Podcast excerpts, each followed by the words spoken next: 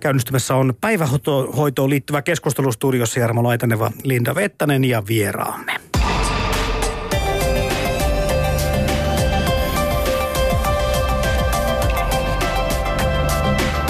Puheen päivä.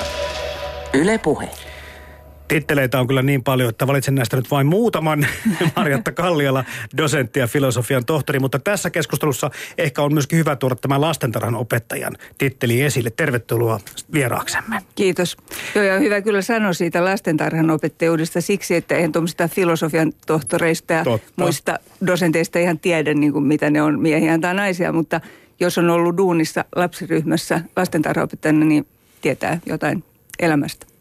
Sä siis olet ollut todella töissä lapsiryhmässä ja myöskin koulutat lastentarhaopettajia Kyllä. yliopistolla, Helsingin yliopistolla. Joo.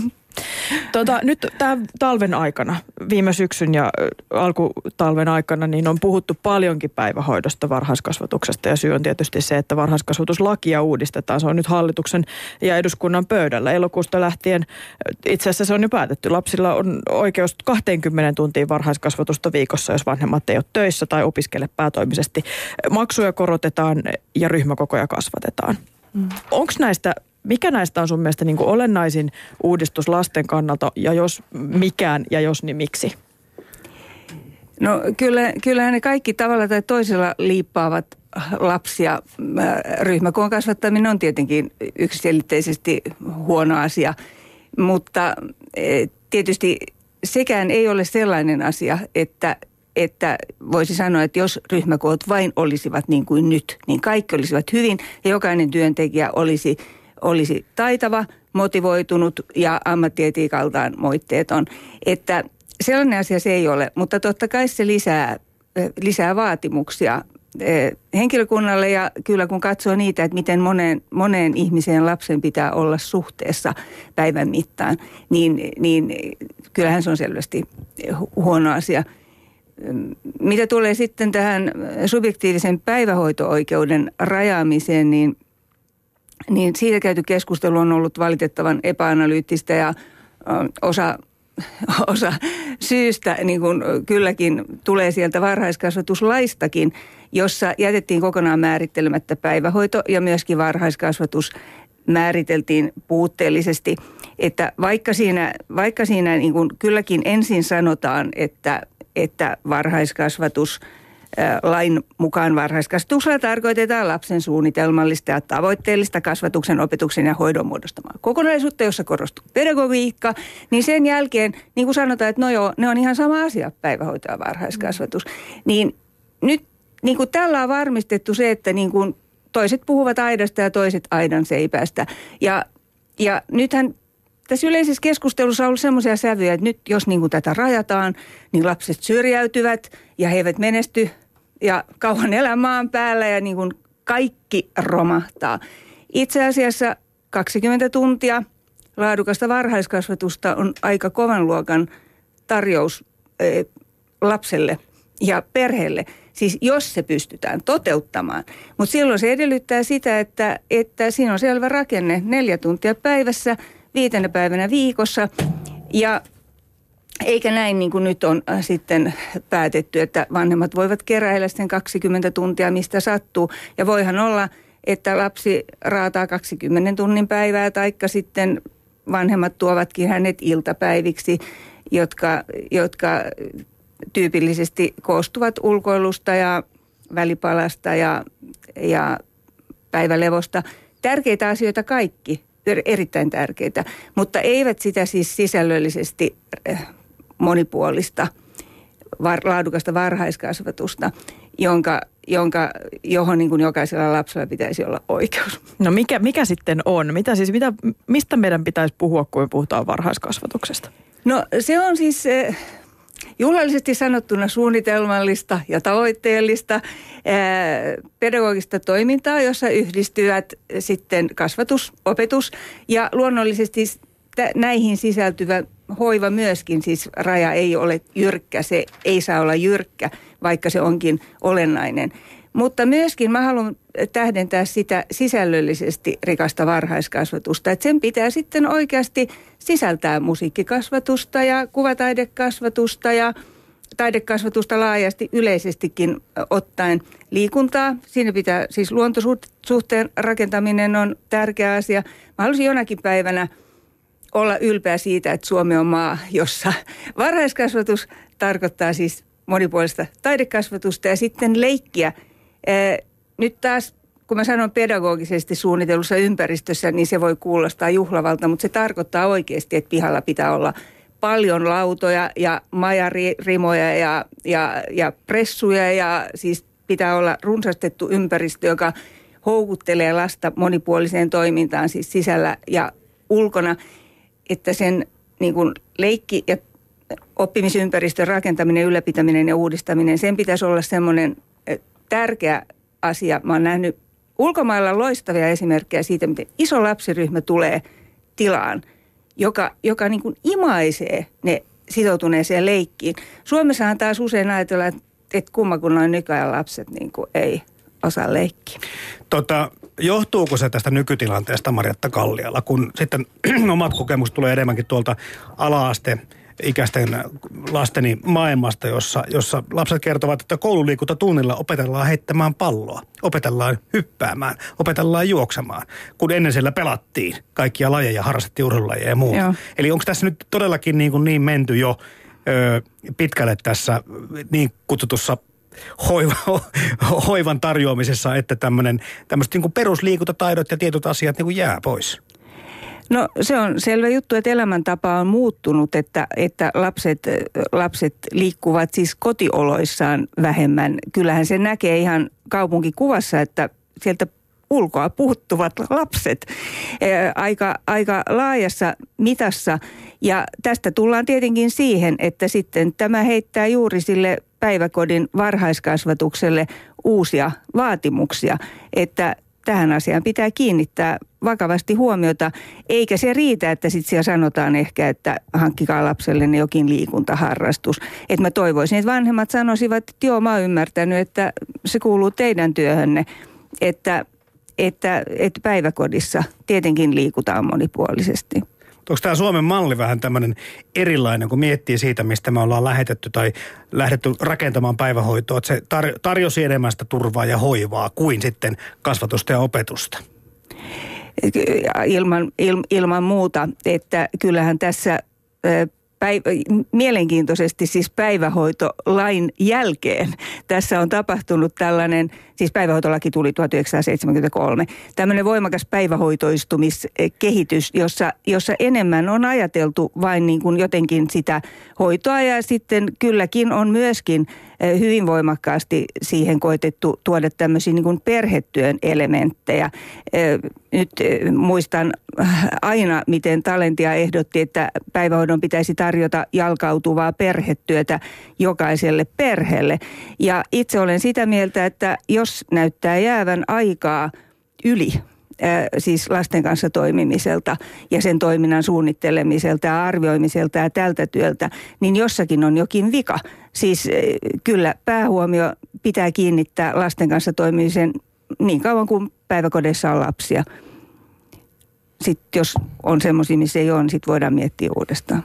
No, mitä se sitten tarkoittaa se lasten kanssa toimiminen? Koska mä itse vietin viime syksynä pari viikkoa hoitovapaan lopusta tutustumassa lapseni kanssa hänen uuteen päiväkotiinsa ja kun siis tämmöinen vähän yli kaksivuotias lapsi aloitti päiväkotia, niin mulle ehkä sellainen suurin äh, shokki oli se, että se kun mä tajusin aika nopeasti siinä ensimmäisten päivien aikana, että hänen pitäisi pystyä leikkimään yksin. Että et kukaan aikuinen ei siellä osallistu niihin leikkeihin. Tai toinen shokki, joka oli niin se, että siellä oikeasti pitää odotella aika pitkiä aikoja esimerkiksi ruokapöydässä ruokailun jälkeen tai vessassa, kun kaikilta vaihdetaan vaipat ja ne käy potalla ja kukaan ei, siinä ei mitään niin kuin tekemistä ole. Joo, tää, tää, tota, Suomessa tasoerot ovat eh, sietämättömän suuret ja luvattoman suuret. On alle kolmevuotiaiden ryhmiä, jotka toimivat loistavasti, mutta paljon on myöskin, myöskin tätä, eh, tiedän sen oman tutkimuksenikin kautta jopa, että, että pieniltä lapsilta vaaditaan kohtuuttomia. Eh, ja, ja kyllä siis leikkitaidot ovat ilman muuta osa esimerkiksi lastentarhan opettajan ammatillista osaamista. Siis pitää osata leikkiä tässä, tässä hommassa. Ja leikkiä ei voi ohjata ulkoa, siis jostain kaukaa, että mene nyt ja leiki vaan pitää istua itse lattialle ja, ja ryhtyä leikkimään. Ja siinä voi sitten niin kuin rikastuttaa sitä lasten leikkiä ja, ja se on mielenkiintoista, että yhdessä alle kolmevuotiaiden ryhmässä lapset leikkivät tämmöistä kotileikkiä ja korkeasaariretkeä puoli tuntia. Siis pari alle kaksivuotiaasta, kaksi yli kaksivuotiaasta ja lastentarhanopettaja, joka hyvin niin kuin herkästi säätelee sitä niin, että, että se leikki edelleen on niin kuin lasten leikki, mutta kuitenkin niin, että hän kannattelee sitä taitavasti. Ja sitten on päiväkoteja, jossa kukaan aikuinen tai lapsi ei aamupäivän mittaan sitoudu mihinkään yli kahta minuuttia. Taustamusiikki soi ja pari leegopalikkaa yhteen ja eteenpäin. Ja, ja nämä, nämä ovat siis semmoisia niin merkkejä siitä laadusta. Se on tämän lähetyksen aikana niin kuin vaikea tuoda, tuoda esiin näitä, näitä kaikkia laadun kriteereitä, mutta, y, mutta kaksi hyvää kysymystä kannattaa esittää, että sitoutuuko lapsi keskimäärin toimintaan, siis niin kuin kiinnittyykö hän leikkiin tai tekeekö hän mitä, mitä tahansa, tahansa maalaako hän innostuneesti tai rakentelee tai jotain. Ja toinen kysymys on, että voiko lapsi emotionaalisesti hyvin? Siis voiko, voiko lapsi hyvin? Onko lapsella hyvä olla? Ja jos tulee niitä ei-vastauksia, niin silloin aikuisen pitää tehdä jotakin toisin. Ja tämä on myöskin semmoinen asia, jos ajatellaan tätä ryhmäkokoa, niin e, ainoa pelastus on systemaattinen havainnointi. On pakko havainnoida jokaista lasta, koska se on pelkästään se on aivan luonnollista, että semmoiset lapset, jotka eivät pidä ääntä itsestään, niin kerta kaikkiaan vaan jäävät niin kuin näkymättömiksi lapsiksi. Ja, ja mitään muuta tapaa ei ole nähdäkseni kuin, kuin eh, havainnoida heitä. Ja tämä, on, tämä vaatii taitoa. Se ei ole seuraa, seurailua. Mm, onko tämä resurssikysymys, koska meillähän aina puhutaan näistä resursseista ja, ja juurikin näistä ryhmäkoista ja viikkotuntimääristä ja tämän tyyppisistä asioista. Se hyvä päivähoito, hyvä varhaiskasvatus. Se, se on osittain resurssikysymys, mutta, mutta jos ajatellaan näitä puitteita, mitkä Suomessa on, niin se on enemmän, enemmän siinä on enemmän kysymys osaamisesta, motivoituneisuudesta ja juuri siitä työmoraalista – että osittain se, se heikko laatu johtuu siitä, että, että työntekijät eivät osaa. Mutta joskus se johtuu siitä, että lapset eivät osaa vaatia. Ja sitten niin kuin niitä syitä löytää, löytää niin kuin kyllä tietenkin, että lapset on – viikonlopun jälkeen levottomia ja, ja viikonlopussa levottomia ja sää on mitä sattuu ja ryhmät on isot ja tilat on huonot ja vanhemmat on hankalia ja, ja kaikkea tätä, mutta tämmöisissä laatututkimuksissa on todettu, että ne, jotka sekä tutkijoiden mukaan, tai jos tutkijat arvioivat laadun hyväksi, niin, niin äh, silloin henkilökunta on jopa vielä kriittisempää itseään kohtaan, kun he mittaavat samalla mittarilla. E, että nyt me huomattiin, että meidän pitää kiinnittää tähän asiaan huomiota. Mutta silloin kun tutkijat sanovat, että ei tässä olisi paljon parannettavaa, niin henkilökunta arvioi yleensä itse suor, oman suoriutumisensa paljon paremmaksi. Että kyllä tämä on taitolaji, siis se osaaminen on vähän erilaista kuin monessa muussa työssä, mutta työ on vaativaa ja jos sitä tekee, se on niin kuin kaksi eri työtä. Jos tekee vaan sillä lailla, että selvitään päivästä toiseen, se on eri duuni kuin se, että jos on ammatillista kunnianhimoa ja todella halutaan tarjota lapsille sitä sisällöllisesti rikasta ja monipuolista varhaiskasvatusta.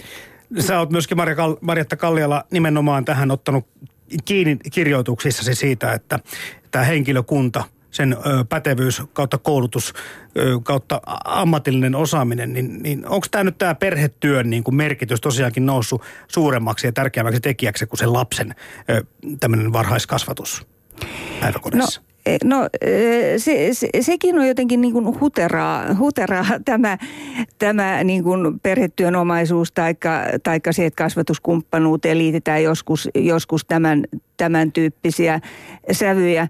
Mutta kaiken kaikkiaan niin kuin, ö, on ollut hyvin hankalaa, että on ollut epäselvää, että niin kuin mitä täällä oikeasti niin kuin pitäisi yrittää tehdä – kun puhutaan työhyvinvoinnista, siis työntekijöiden työhyvinvoinnista, niin siinähän on kaksi puolta. Niin kuin toinen on tämä, että että saa vaikuttaa mm-hmm. työnsä sisältöön. No silloinhan tietenkin suomalaisen päivähoitokentän pitäisi olla paratiisi, koska missään ei saa päättää niin paljon, että mitä tekee tai jättää tekemättä. Paitsi nyt niitä paperitöitä, ne pitää tehdä, mutta siis se siinä ydintyössä lasten kanssa saa päättää aivan liian paljon. E, mutta sitten siinä on se toinen puoli, mikä lisää työhyvinvointia. Se on se, että, että mä tiedän, mitä multa oikeasti odotetaan – ja tämähän oli onnetonta, että kun se perinteinen lastentarhapedagogiikka, joka oli voimissaan silloin 1973, kun sitä alettiin romuttaa, siis että tämä on jotenkin aikuiskeskeistä nämä musiikkihetket ja, ja tähän tapaan luovuttiin musiikista ja niin edelleen hyvin heikoin perustein. Niin tilalle ei niin kuin tarjottu oikein mitään. Sanottiin, että olkaa silleen niin kuin lapsikeskeisiä tai lapsilähtöisiä. No on siinä niin kuin aika aika heiveröiset eväät, että tässä mielessä siis myötätuntoni on kenttäväen puolella. Hmm. Vielä, vielä jatkan tätä hommaa, että kuitenkin niin kuin, ö, tämän oppimisen tai, tai, tai pedagogiikan kannalta, niin hukataanko me Suomessa siis suoraan sanoen voimavaroja siihen, että meillä niin kuin ollaan sitten liian lapsilähtöisiä joskus tai liian piittaamattomia siitä, että tässä iässä, vaikka kolmesta ennenkin eskaria, niin lapsi omaksus valtavasti asioita ja tapoja ja käytäntöjä ja miksei myöskin tietoja ja taitojakin, jos niitä osattaisiin oikealla tavalla tuoda esille ja antaa. Meille tuhlataan joka päivä aivan äärettömästi lasten oppimispotentiaalia.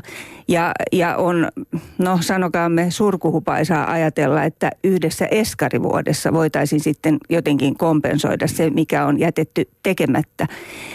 Meillä pelätään puhua opettamisesta, vaikka ja ei se tarkoita sitä, että pienet lapset pantaisiin pulpettiin istumaan, vaan, vaan se tarkoittaa sitä, että niin kuin lapsille puhutaan, lapsille kerrotaan satuja ja tarinoita. Mä oon kuullut, että kuvakirjojakin esimerkiksi käytetään paljon vähemmän nykyisin kuin aikaisemmin. On vaikea ymmärtää, minun on mahdoton ymmärtää, niin kuin miksi näin on se, se myöskin niin kuin nämä lapset, jotka, jotka sitten tarttuvat innokkaasti tekemiseen, niin, niin he saavat siitä irti, mutta myöskin siitä työstä, hyvin tehdystä työstä saa tyydytystä työntekijä.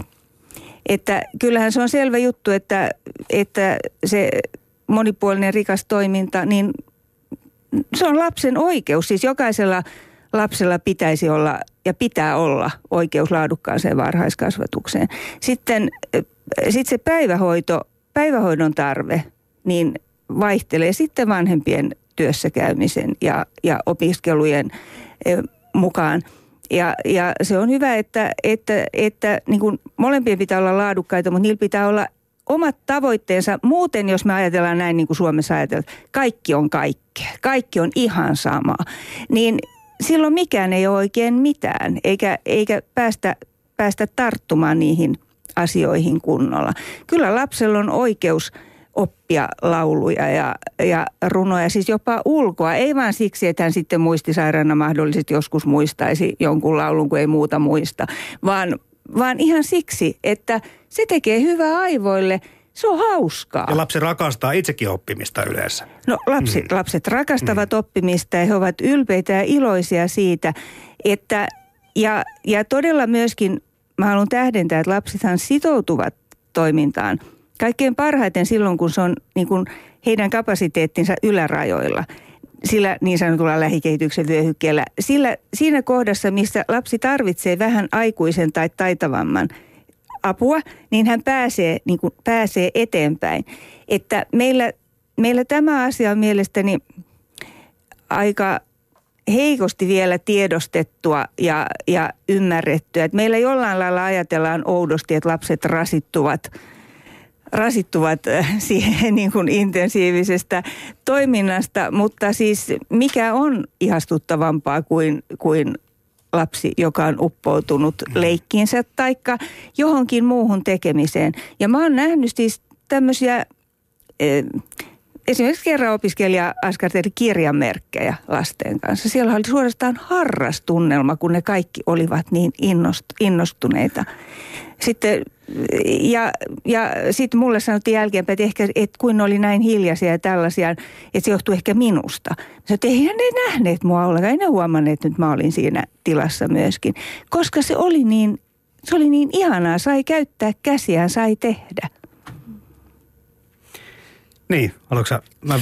No joo, siis mä mietin tätä, että, että jos tämä järjestelmä, niin kuin tässä nyt vähän on, on tällä tavalla kuultavissa pohjavireenä, että se on kuitenkin meitä aikuisia varten vähän kehitelty, että, että on, on paikka, mihin viedä lapset siksi mm. aikaa, kun aikuiset mm. käy töissä sen mm. täyden työviikon ja helposti sitä kautta ne päiväkotipäivätkin venyy. Niin miten me vanhemmat tässä niin kuin pärjätään tässä päiväkotiasiassa? Ymmärretäänkö me, että mistä siinä on kyse? No mä, niin, ymmärretäänkö me vanhemmat? Eh, vanhemmat tietenkään eivät ole tämmöinen homogeeninen ryhmä, mutta kyllä, kyllä mielestäni – Suomessa vanhemmat tyytyvät keskimäärin liian vähän. Siis äh, olen, olen kuullut siis näitä, näitä tämmöisiä puheenvuoroja, että no ei me nyt oikeastaan odoteta muuta kuin, että ne on siellä nyt niin kuin, että siellä on turvallista ja näin. Niin jos ajatellaan, että on kysymys lasten tärkeimmistä vuosista, siis ihmisen tärkeimmistä vuosista, niin eihän niin saa ajatella – jos aja, et, siis toisin sanoen, että lapsi on siellä nyt sanotaan 40 tuntia tai 45 tuntia viikossa. Ja, ja sitten jotenkin ajatellaan, että se elämä alkaa sitten sen jälkeen. Että kyllähän nyt päiväkotilapsuuden pitää olla lapsen arvoista lapsuutta senkin. Ja silloin se tarkoittaa sitä, että sieltä pitää saada tehdä monenlaisia asioita. Kyllä päiväkodin pitää olla iloisen tekemisen paikka, eikä semmoinen niin kuin, meillä on myös näitä ja tällaisiahan on, mä haluan tähdentää, että meillä on näitä päiväkoteja. Niitä on siellä, missä työntekijät vaativat itseltään itse paljon enemmän kuin kukaan tai mikään muu. Mm. Mutta, mutta on mahdollista myöskin toteuttaa Siis meillä on myös tällaisia hengailupäiväkoteja, jossa on ehkä joku aamupiiri, missä käydään läpi päivämäärät, sehän on loputtoman kiinnostava, mikä päivä on milloinkin menossa ja mm. vuosiluku ja näin. Ja sen jälkeen lapsille sanotaan, että tässä on enää vähän yli puoli tuntia aikaa, että ei ole, tässä, älkää ottako mitään isompaa tekemistä, että pian lähdetään ulos. Ja näinhän me siis, kun kasvatamme myöskin keskittymättömiä lapsia, kyllähän eh, varhaiskasvatuksessa on tärkeää myöskin ymmärtää se, että, että siellä siis monipuolisen tarjonnan lisäksi pitää oppia monia muita asioita, esimerkiksi itsesäätelyn jaloa taitoa, mikä tarkoittaa, että viimeistään viisivuotiaan lapsen täytyy pystyä sitoutumaan noin riittävän hyvin asia semmoisiin toimintoihin, joita hän ei juuri tällä hetkellä spontaanisti halua tehdä. E, ja, ja siis, että oppii ottamaan vastaan ohjeita luontevalla tavalla ja tekemään semmoisiakin asioita juuri, mitä ei spontaanisti halua tehdä. Niiden pitää olla tietenkin mielekkäitä ja pedagogisesti perusteltuja lapsen ikätasoa vastaavia. Mutta, mutta ei siis sillä lailla, että, että eskari poika saa aina luistaa ja mennä pelaamaan sählyä, kun hän haluaa ja, ja saa, saa siis niin kuin, jolloin, jolloin me, me vahvistetaan sitä, että niin kuin se mitä mä haluan on se, minkä ympäri maailma pyörii. Sitten kun mennään kouluun, niin on todella vaikeaa, koska pitäisi sitten jotenkin oppia jotain määrättyjä asioita. Niin, Marjatta Kallio, kun sä kerrot tässä tästä, että meillä on jos, jossakin päiväkodeissa asiat hyvin ja siellä on sitoutunutta ja oppimishalusta henkilökuntaa ja muuta, niin toisaalta sitten se myöskin ymmärtää, vaikka me koulumaailmassa vähän paheksumme tätä koulusoppailua ja puhutaan myöskin päiväkotisoppailusta.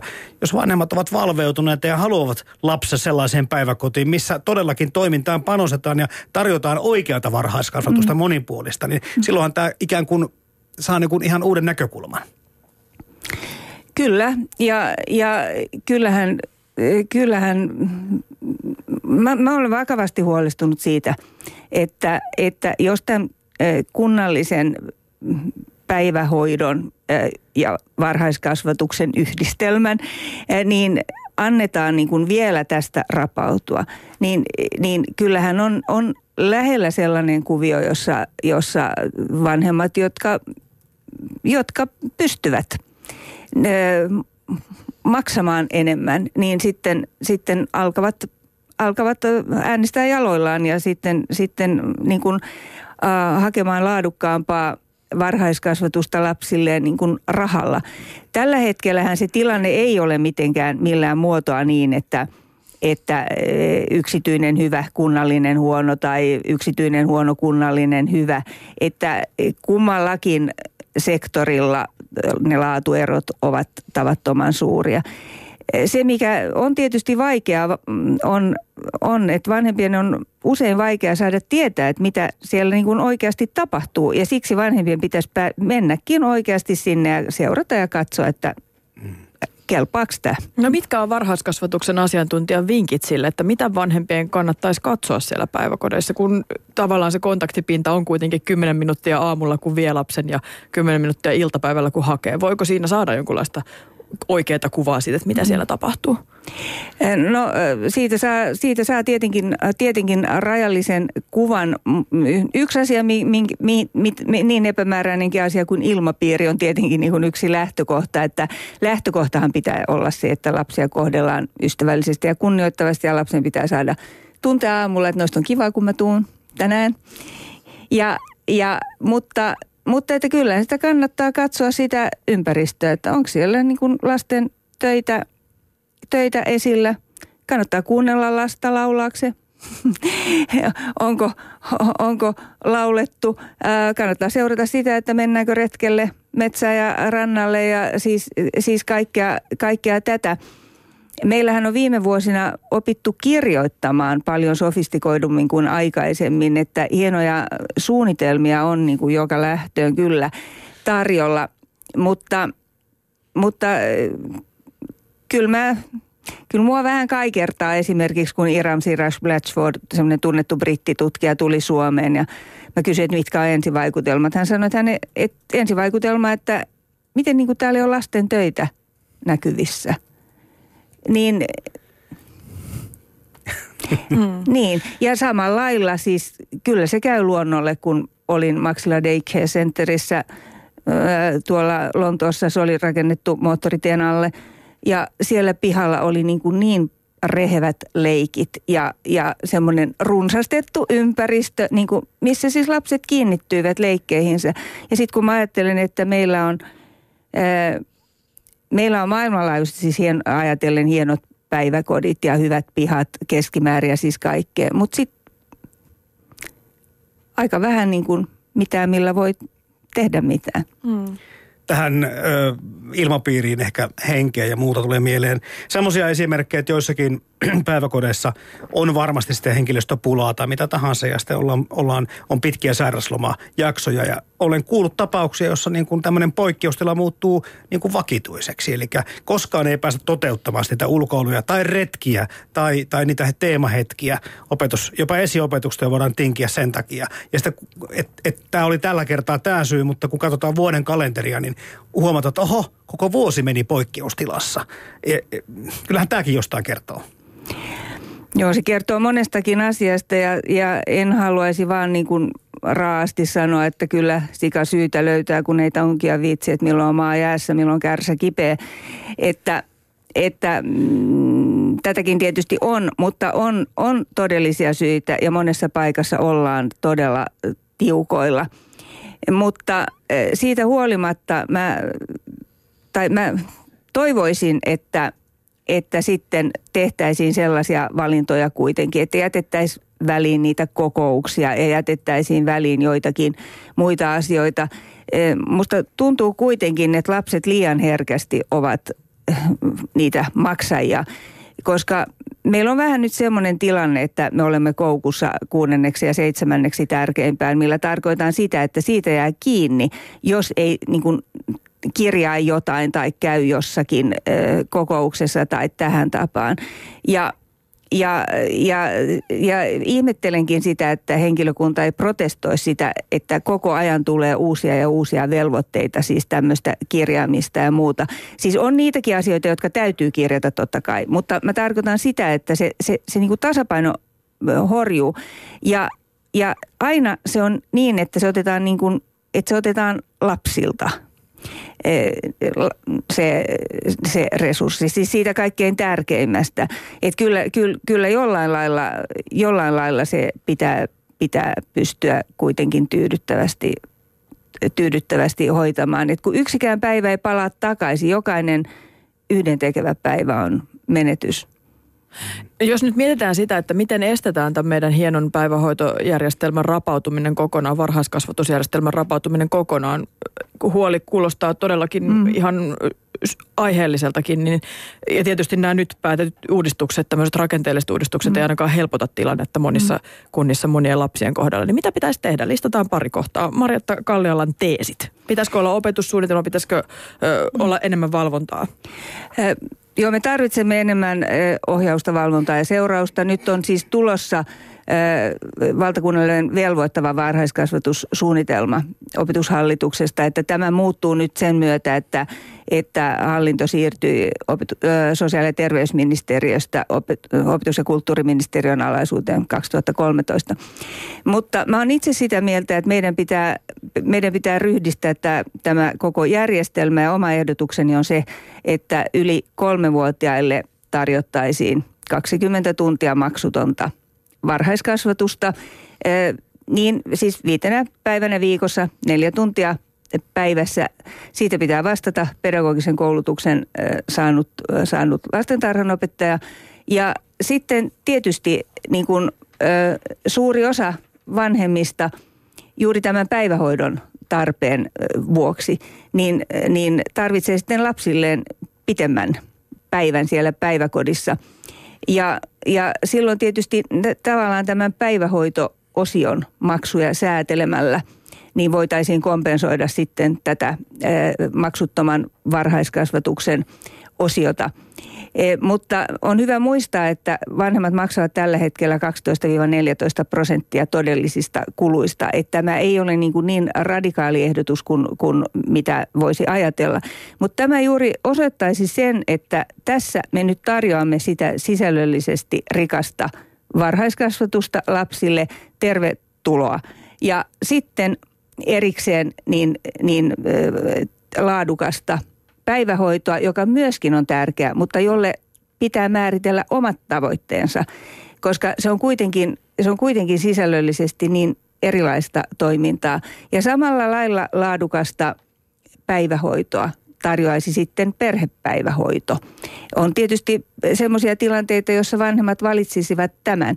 Mutta tästä me myös tultaisi, tulisimme siihen, niin kuin mitä tavallaan perät, että, että vanhemmat tietäisivät, että nyt kun, kun se menee, nyt kun se menee se lapsi sinne yhdeksäksi tai puoli yhdeksäksi, niin siellä se ope kertoo sadun. Ja, ja myöskin nythän, nyt, mun mielestä se on huono merkki, että meillä on tätä tämmöistä parkkihalliajattelua tai parkkimaksuajattelua, maksa vain niistä tunneista. Et siinä on niinku se henki, että koittakaa tuoda lapsi mahdollisimman vähän tänne, että se tulisi kunnalle halvemmaksi siis niinku tähän tapaan. Et siinä menee juuri juuri tällainen keskustelu hämärtää sitä niin kuin lapsen näkökulmaa. Et, et, et, ei se ole niin kuin välttämätön paha, vaan se on, se on hyvä asia, jota lapselle tarjotaan. Ei välttämätön hyvä siinä mielessä, ei se velvoittavaa tietenkään, tietenkään mm, niin kuin, saa olla, eikä sen tarvitse olla. Mutta kaikki tietäisivät, että näinä tunteina siellä tapahtuu asioita, kannattaa mennä silloin. Ja, ja, ja silloin niin kuin mä oon surun näitäkin näitä keskentulijoita lapsia, jotka tuupataan päiväkodin ovesta niin kuin milloin sattuu sisään ja, ja tempastaan ulos milloin sattuu yhtä lailla. Kaikki aikuiset tietävät, miten kiusallista on mennä myöhässä luennolle tai eikä, eikä nyt monessa paikassa päästetäkään, ei teatterin pääsekään, jos myöhästyy. Niin, niin, mutta, mutta joillekin lapsille tämä on ihan jatkuva kokemus siis tämänkaltainen. Ja tämä toisaalta kertoo siitä, että ei, ei, ei vanhemmat odota siltä muuta kuin sitä, sitä niin kuin turvallista hoitoa. Ja, ja näin, näin niin kuin, tästä pitää puhua selkeämmin ja, ja todellakin nämä kaksi käsitettä toisistaan erottaen. Ja molemmat ovat tärkeitä ja raja ei ole jyrkkä. Siis hyvään päivähoitoon sisältyy aina kasvatuksellinen elementti ja vastaavasti myöskin tähän niin kuin varhaiskasvatusosioon kuuluu se hoivan elementti. Mutta silti painotukset ovat, ovat e, niin erilaisia, että eronteko on aivan välttämätön. Ja lisää teesejä ja hyviä ohjeita lapsuushoidossa kirjasta löytyy sitten Marjatta Kallialan tekemästä sellaisesta. Tämä keskustelu jatkokoon. Kiitoksia haastattelusta. Kiitos.